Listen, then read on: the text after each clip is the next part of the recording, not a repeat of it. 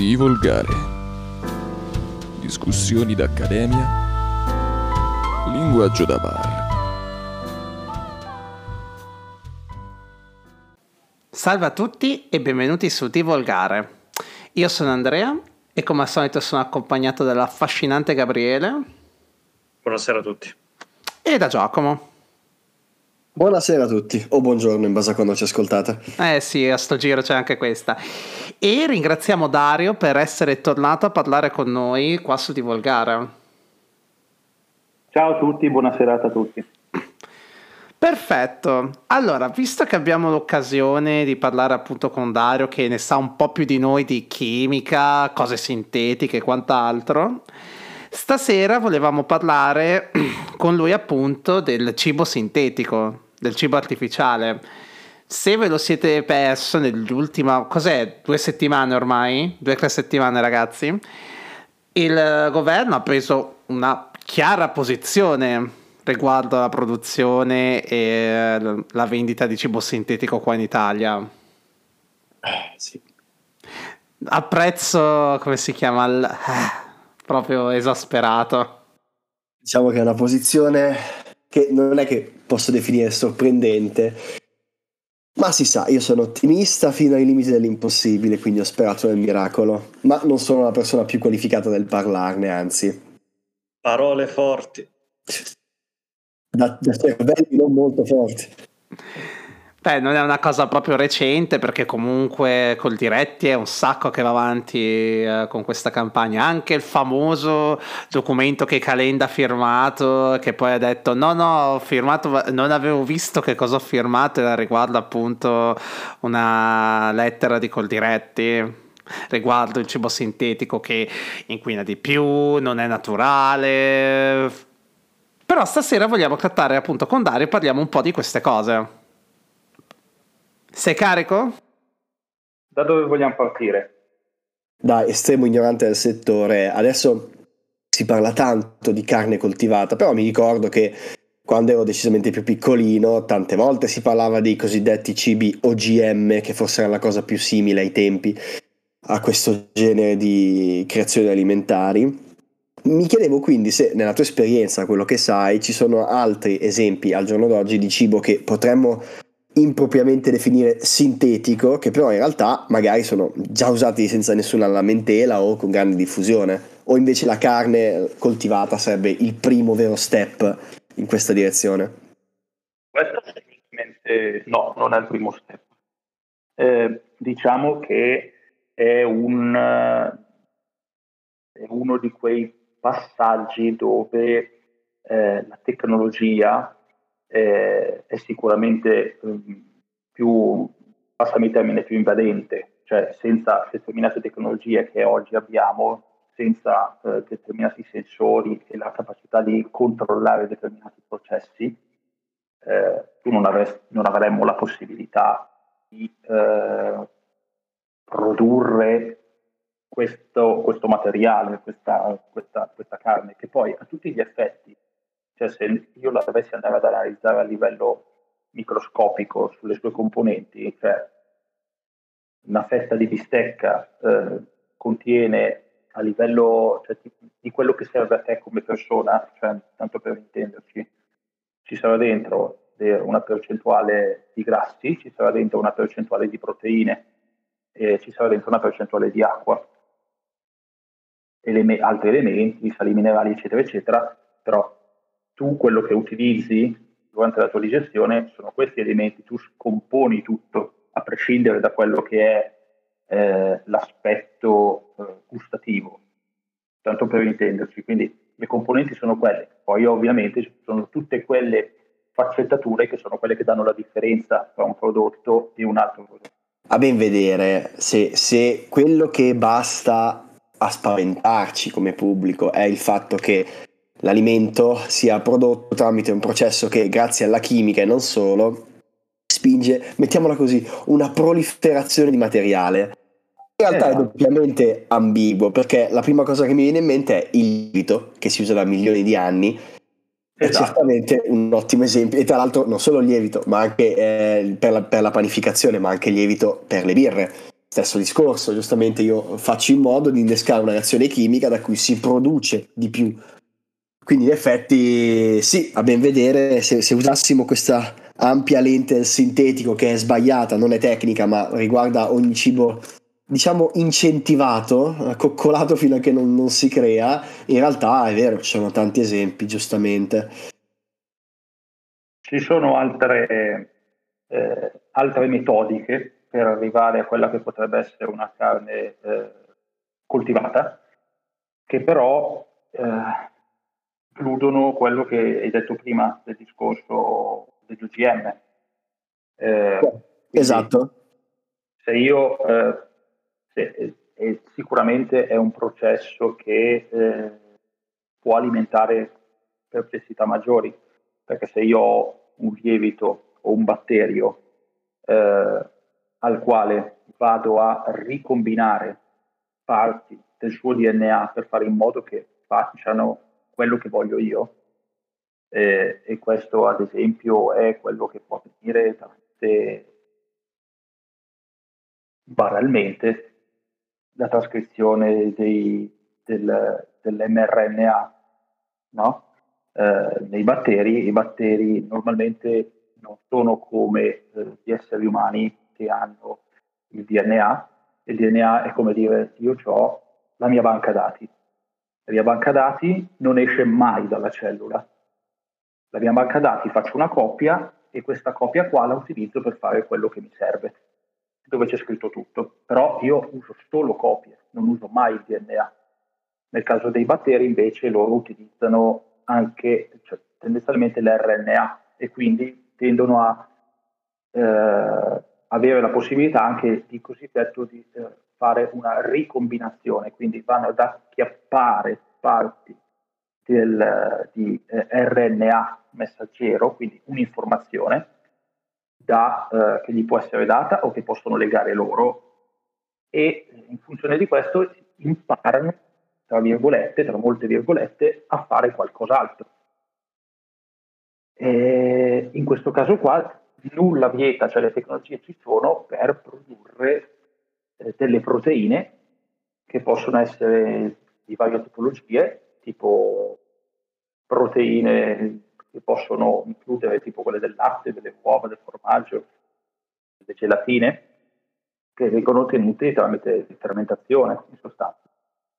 Eh, anche la stessa alcol, tanto per dire, è un prodotto di fermentazione.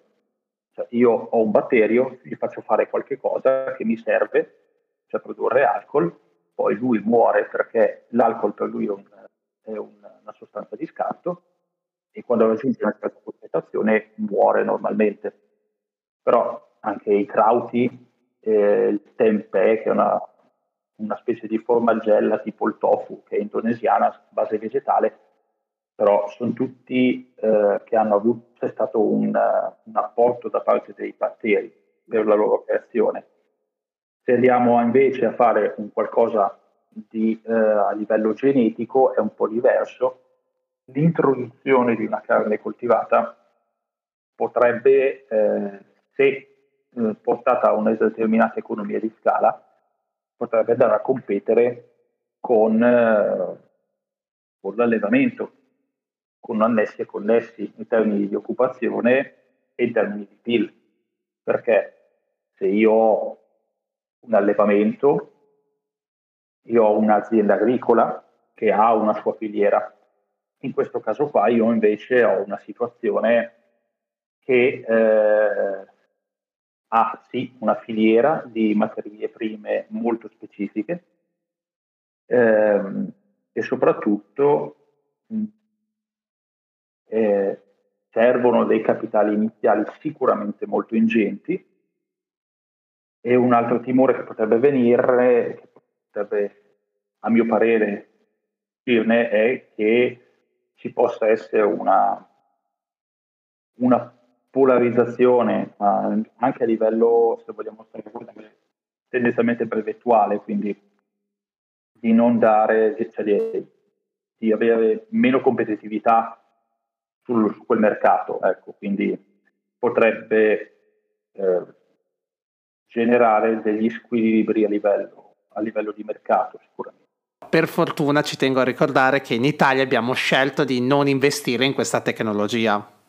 Sul lato investimento io sono sempre convinto che comunque investire anche a livello di know-how, poi magari non te ne fai una mazza, però tu comunque devi sapere le cose. Cioè l'Italia non, non eh, abbiamo scelto di non eh, avere centrali nucleari, eccetera, però comunque sia secondo me avere know-how, avere spendibilità a livello di Stato, di tecnologie, ormai è diventato fondamentale. Cioè, eh, tanto ormai certi beni da battaglia non, eh, non, è che non li puoi più fare, è che eh, ci sono altri paesi che lo fanno, eh, hanno tutte le tecnologie, le abbiamo servite noi, quindi c'è poco da dire. Eh, però su queste cose fondamentali, secondo me, bisogna sempre avere un occhio di riguardo e dire ci vediamo dentro? Sì, ecco, vabbè, cioè il mondo ci sta, ci sta guardando dentro, magari decidiamo di non usarla, magari decideremo sempre di non mangiarla, chi se ne frega però comunque devi avere conoscenza di quello che c'è, a prescindere. E invece abbiamo scelto il contrario. E... Concordo su questo davvero, come al solito siamo tirati indietro dalla rivoluzione, qui ancora prima che iniziasse, proprio boh, noi non giochiamo, fuori. Cioè sul discorso ad esempio degli OGM, uno può essere dire, io sugli OGM ci vedo dentro, eh, con, sarei tranquillo a mangiarli, c'è chi dice non sarei tranquillo a mangiarli, però comunque secondo me a livello paese tu devi avere il know-how per dire mi sta bene qualsiasi, cioè, mi sta bene la situazione, devo capire che cosa c'è dietro, devo capire che eh, se ci possono essere delle delle influenze sulla salute, devo capire se invece questi timori sono infondati. Però devo fare degli studi per poterlo, per poterlo sapere. E gli svantaggi investire in queste tecnologie, cioè non me ne vengono in mente particolarmente. Concordo su, sull'idea di eh, fare studi per vedere se possono essere nocivi in qualche modo. Eh, c'è da dire che dubito, almeno il governo ha dichiarato che hanno deciso di rimandare o di eh, interdire la vendita proprio perché ancora non si sa bene se, ma dubito che l'abbiano fatto per quello. A dichiarare per quello, ma immagino che sotto sia semplicemente difendere l'interesse, la, quella catena di vendita e di produzione di, di, allevamenti di cui parlavo prima Dario. Purtroppo, purtroppo ho imparato negli anni che a prescindere dal governo, dall'orientamento politico del governo in Italia ormai parliamo, diciamo, facciamo grandi proclami a poi cioè a livello proprio calcistico. Sembra, io sono juventino, sapete, mi sembra molto un gioco eh, allegriano, quindi eh, catenaccio, pallone in avanti, mai non si attacca mai, non si prende mai l'iniziativa, cosa che invece adoro vedere ad esempio nel calcio inglese eh, o, o, nel Real Madrid, nel calcio spagnolo in generale, quindi cose un pochino più d'attacco. Ecco, purtroppo eh, ci sono succeduti tanti governi di tanti colori diversi e tutti però non si discostano da questa cosa qua. Cioè, eh, c'è qualcosa che non conosco benissimo palla in avanti ci penserà il prossimo governo, tra due governi, tra tre governi. Io non ci penso, cioè è una cosa un po' così che stiamo, si decide sempre di non decidere, però temo che sia un po' un trade union tra tante classi, classi politiche dell'Occidente in generale.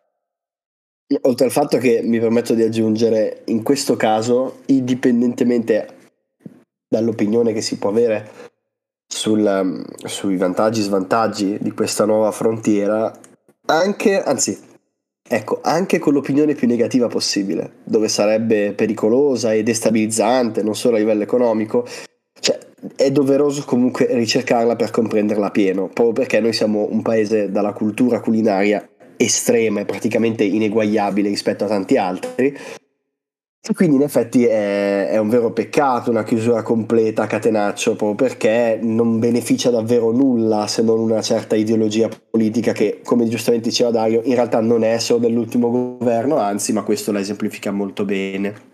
Tra l'altro colgo la, paglia, la palla al balzo. Eh, Sì, e- scusa, scusa. Giacomo, mh, ti interrompo giusto un secondo.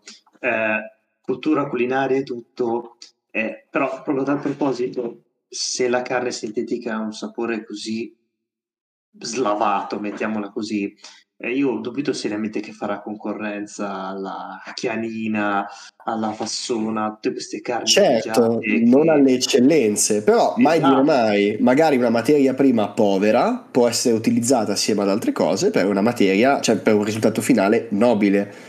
Partiamo- Assolutamente, però, eh, esatto. eh, tu quando mangi, ehm, mangi la fiorentina, mangi la carne quasi e basta. Insomma, una volta che la sai cuocere, mangi quella proprio per il sapore della, Certo, della carne. vero, vero, vero. Te invece Ragazzi, immagino prendete, se che- prendeste i Würstel, cioè, eh, A me piacciono i Viustel. Vabbè, no. ma anche a me piacciono i Würstel, ma so esattamente come si producono e dato che io sono tecnologo alimentare, la maggior parte Non dirmelo. persone Mi, dicono, mi dicono ah, chissà, le cose che sai, con le cose che sai tu non mangerai più niente. Bene appunto, guarda, me ne sto sbatto le palle perché sennò mi, mi piace, frego di che cioè, di come è prodotta.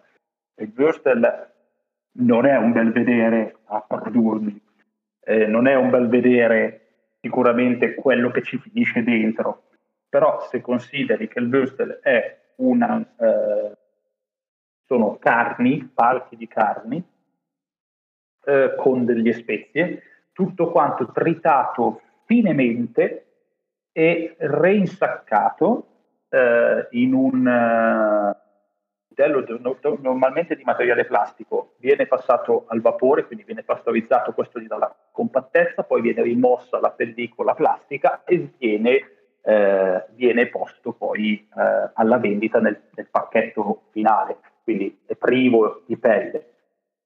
Però se facciamo veramente, se voleste vedere il processo, voleste saperlo, ecco, in- liberissimi di farlo. Eh, ecco, la carne sintetica io me la vedo un po' in quell'orbita lì, cioè una fonte proteica che deve essere quasi sicuramente additivata da di spezie, di qualcosa che gli dà appetibilità, palatabilità. Cioè, non mi aspetterò, non mi aspetto che da un bioreattore mi venga fuori una bella fettazza di fiorentina, di, di chianina, eh, da quattro dita, perché sotto le tre dita è carpaccio. Cioè, Fiorentina 3.0 la chiamerebbero subito da queste parti. È finito il pezzo dei Viustel, posso rimettere le cuffie? Sì, poi mi metterti Grazie. Puoi riattivare l'audio. anche la mortadella. No, a posto, non ci provare. Ma guarda, pe- penso che anche tutti i vari patè siano uno spettacolo per quell'aspetto lì. Bellissimo. Eh, ma allora a questo punto ehm, quello che vorrei capire è un'argomentazione che invece è a favore di solito della- dell'arrivo, della spinta sul cibo coltivato, sulla carne coltivata, sul cibo cosiddetto sintetico, e c'è l'argomento appunto dell'inevitabilità della svolta, un po' per l'argomentazione eh, ben nota eh, del costo ecologico degli allevamenti, ma non solo, e un po' per la possibilità, come accennavate anche prima, di produrre volumi molto molto maggiori, quindi avere una grande resa rispetto a un impiego appunto di risorse eh, sicuramente minore a livello di spazio e di terreni rispetto a quello attuale. A tuo avviso, cioè, è vero dire che la scelta di ricorrere ai cibi sintetici è alla lunga inevitabile perché ci sono appunto dei costi o dei fattori non più sostenibili o che non saranno più sostenibili nel fare le cose alla vecchia maniera con molte virgolette oppure no? Allora, Immagino che sulla- Eh, scusa, anticipo un attimo, Dario. Credo che questo dipenda anche da che tipo eh, di carne, insomma, da se è eh, pollo, eh, mucca e così via, immagino. Esatto, esatto, perché tutto dipende dalla dalle eh, cellule muscolari che tu vai a prelevare. È vero, sicuramente è un sistema controllato, sicuramente non hai emissioni in termini di CO2 per le teleiezioni degli animali, sicuramente c'è un fatto di eh, evitare le crudeltà sugli animali, perché tecnicamente vai avanti quasi all'infinito, cioè vogliamo, volendo guardare, eh, vivrebbero come se fossero degli animali potenzialmente allo stato vado, questo estremizzandolo a livelli eh, folli. Eh. Eh, quindi non ci sarebbe più la necessità di tutte queste degli allevamenti, però rimane il fatto che bisogna sempre guardare un attimino eh, dove si vuole arrivare, cioè eh, si parla sotto tanti aspetti, sotto tanti, sotto tante, con tanti argomenti dell'inevitabilità di arrivare là. Eh, però certe volte bisognerebbe anche, ok, uno dice che è inevitabile arrivare lì, però vediamo se ci sono anche altre strade, quali possono essere queste strade, quali, possono, quali vantaggi, quali svantaggi possono avere queste altre strade, cioè è sempre eh, molto facile dire ho una tecnologia oggi e eh, quindi nel futuro ci sarà tutto con quella tecnologia lì. Non è detto, cioè, secondo me bisogna darsi degli obiettivi, degli obiettivi che sono esterni a livello della tecnologia e poi con le tecnologie raggiungere quegli obiettivi. Non ultimo, ad esempio, il ragionamento eh, sull'auto, cioè sull'auto, sulle leggi dell'auto nel 2035, cioè dire, questo sempre a mio parere, eh, cioè, ragionare dicendo eh, oggi ho una tecnologia che è quella dell'auto elettrica e dire nel 2035 che cosa voglio? Voglio tutte auto elettriche. Mm, secondo me è un ragionamento un po' miope perché bisognerebbe dire ok, io nel 2035 che cosa voglio? Aver ridotto le emissioni o averle azzerate? Bene, dobbiamo lavorare tutti quanti con tutte le varie tecnologie per arrivare a quell'obiettivo lì. Poi come ci arriviamo, con quale tecnologia lo, abbiamo 15 anni, 20 anni per arrivarci. Cioè, tanto per intenderci. È lo stesso, secondo me, su questo ragionamento qua, dire oggi ah, abbiamo la possibilità di produrre della carne con il bioreattore, benissimo, ci sono anche altri metodi, valutiamoli, vediamoli tutti quanti, diamoci degli obiettivi a lungo termine, dicendo abbiamo un prodotto che è stabile, abbiamo un prodotto che è sicuro, abbiamo un prodotto che è disponibile a buon mercato e che non è eh, controllato a livello di, cioè, a livello di praticamente di, eh, non c'è un monopolio. Ecco. Come ci arriviamo? La tecnologia ce lo dirà passo dopo passo, perché se tu spingi per un determinato obiettivo, tutti cominciano a lavorare per quell'obiettivo lì. Ma se tu già gli dai la tecnologia con la quale raggiungere un determinato obiettivo, c'hai evoluzione. Tra l'altro, appunto, a volte ci sono tecnologie vecchie, datate, che continuano a migliorarsi. Prendo ad esempio qualcosa di cui abbiamo già parlato come nucleare, che invece viene appositamente abbandonato. Tra pochi giorni la Germania chiuderà anche gli ultimi suoi eh, reattori a proposito, quindi a volte ci sono tecnologie già pronte mature che invece vengono consapevolmente abbandonate e a volte si parte con un entusiasmo incredibile su tecnologie che si affacciano, come diceva prima il nostro ospite, una, da una decina di anni ormai. Allora, andiamo con la prossima domanda. Eh, ci sono già paesi che possiamo prendere esempio sul tema del, del, del cibo sintetico? Se sì, quali? Quindi c'è già qualcuno, c'è già qualche paese che ha affrontato questa questione, ha già commercializzato, già tratta questi argomenti in modo diverso da noi? Beh, non ci vuole tanto diverso da noi. E mi Sì, risulti sì, sì, certo. gli unici, gli unici paesi che attualmente eh, consentono eh, la commercializzazione sono, non vado errato, Singapore e gli Stati Uniti d'America. Eh, Stati Uniti d'America, vabbè, faccio una battuta, tanto Certo, certo. ma- mangiano da schifo, quindi possono andare avanti a farlo lo stesso. quindi, eh, sono sempre in prima linea. L'avete, senti- l'avete sentito, vero? Ha detto che la carne sintetica fa schifo, la carne coltivata, scusate, fa schifo. È No. probabile che faccia schifo. Eh, No, eh, non- l'avete sentito? Diciamo che in effetti il rischio c'è. Scoop, scoop.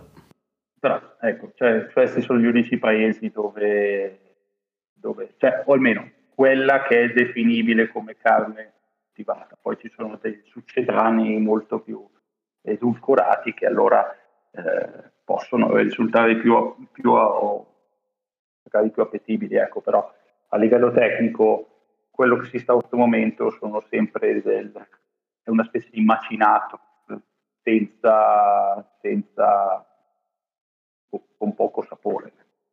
Quindi quelli sono gli unici due, sono gli unici due paesi per il momento dove, dove sono stati diffusi.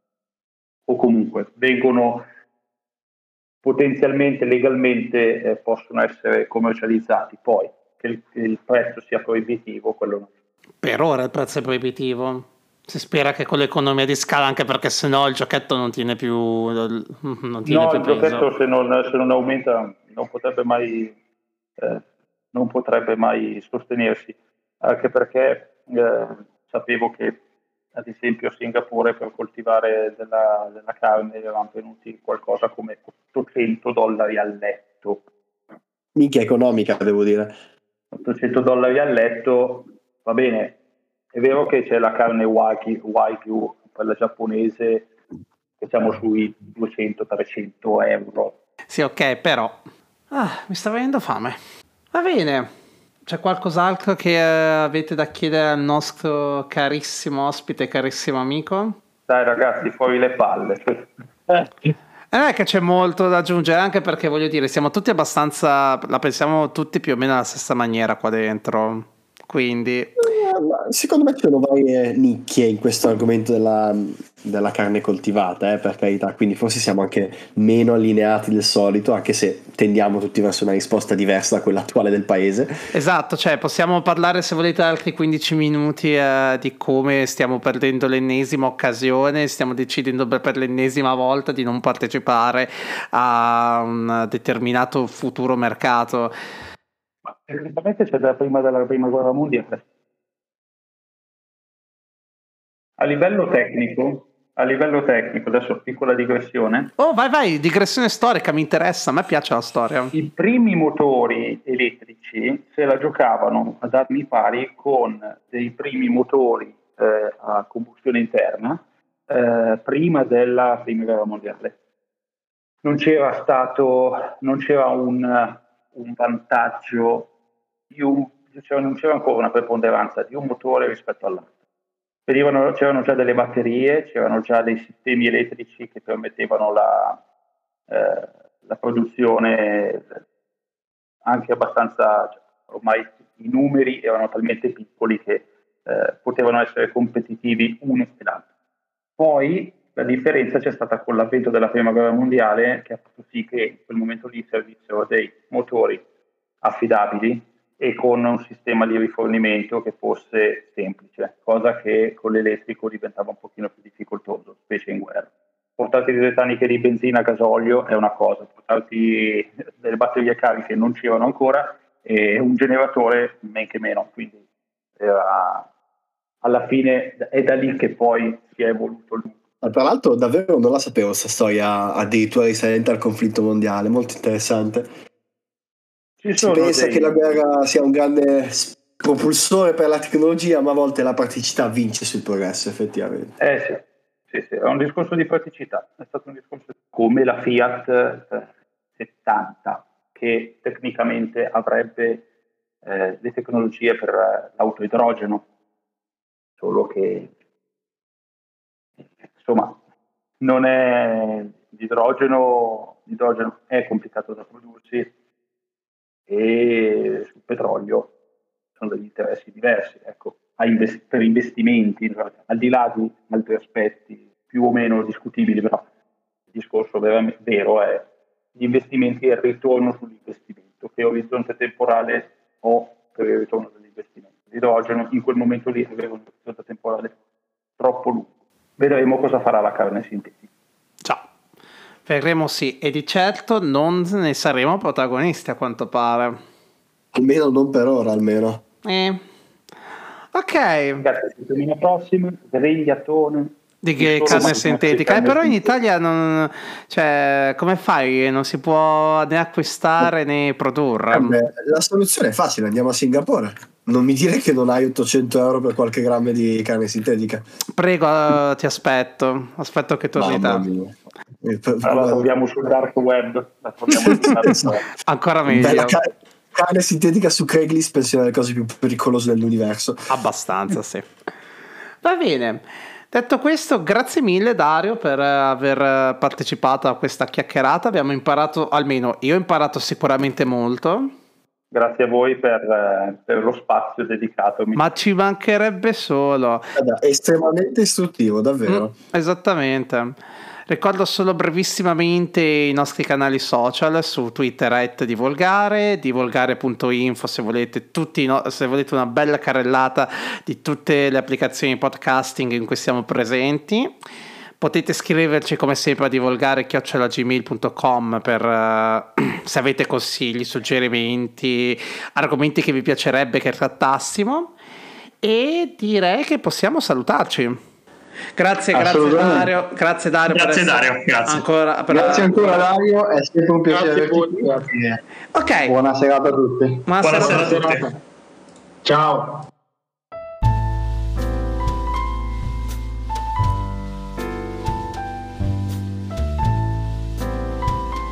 Divolgare. Discussioni d'accademia. Linguaggio da bar.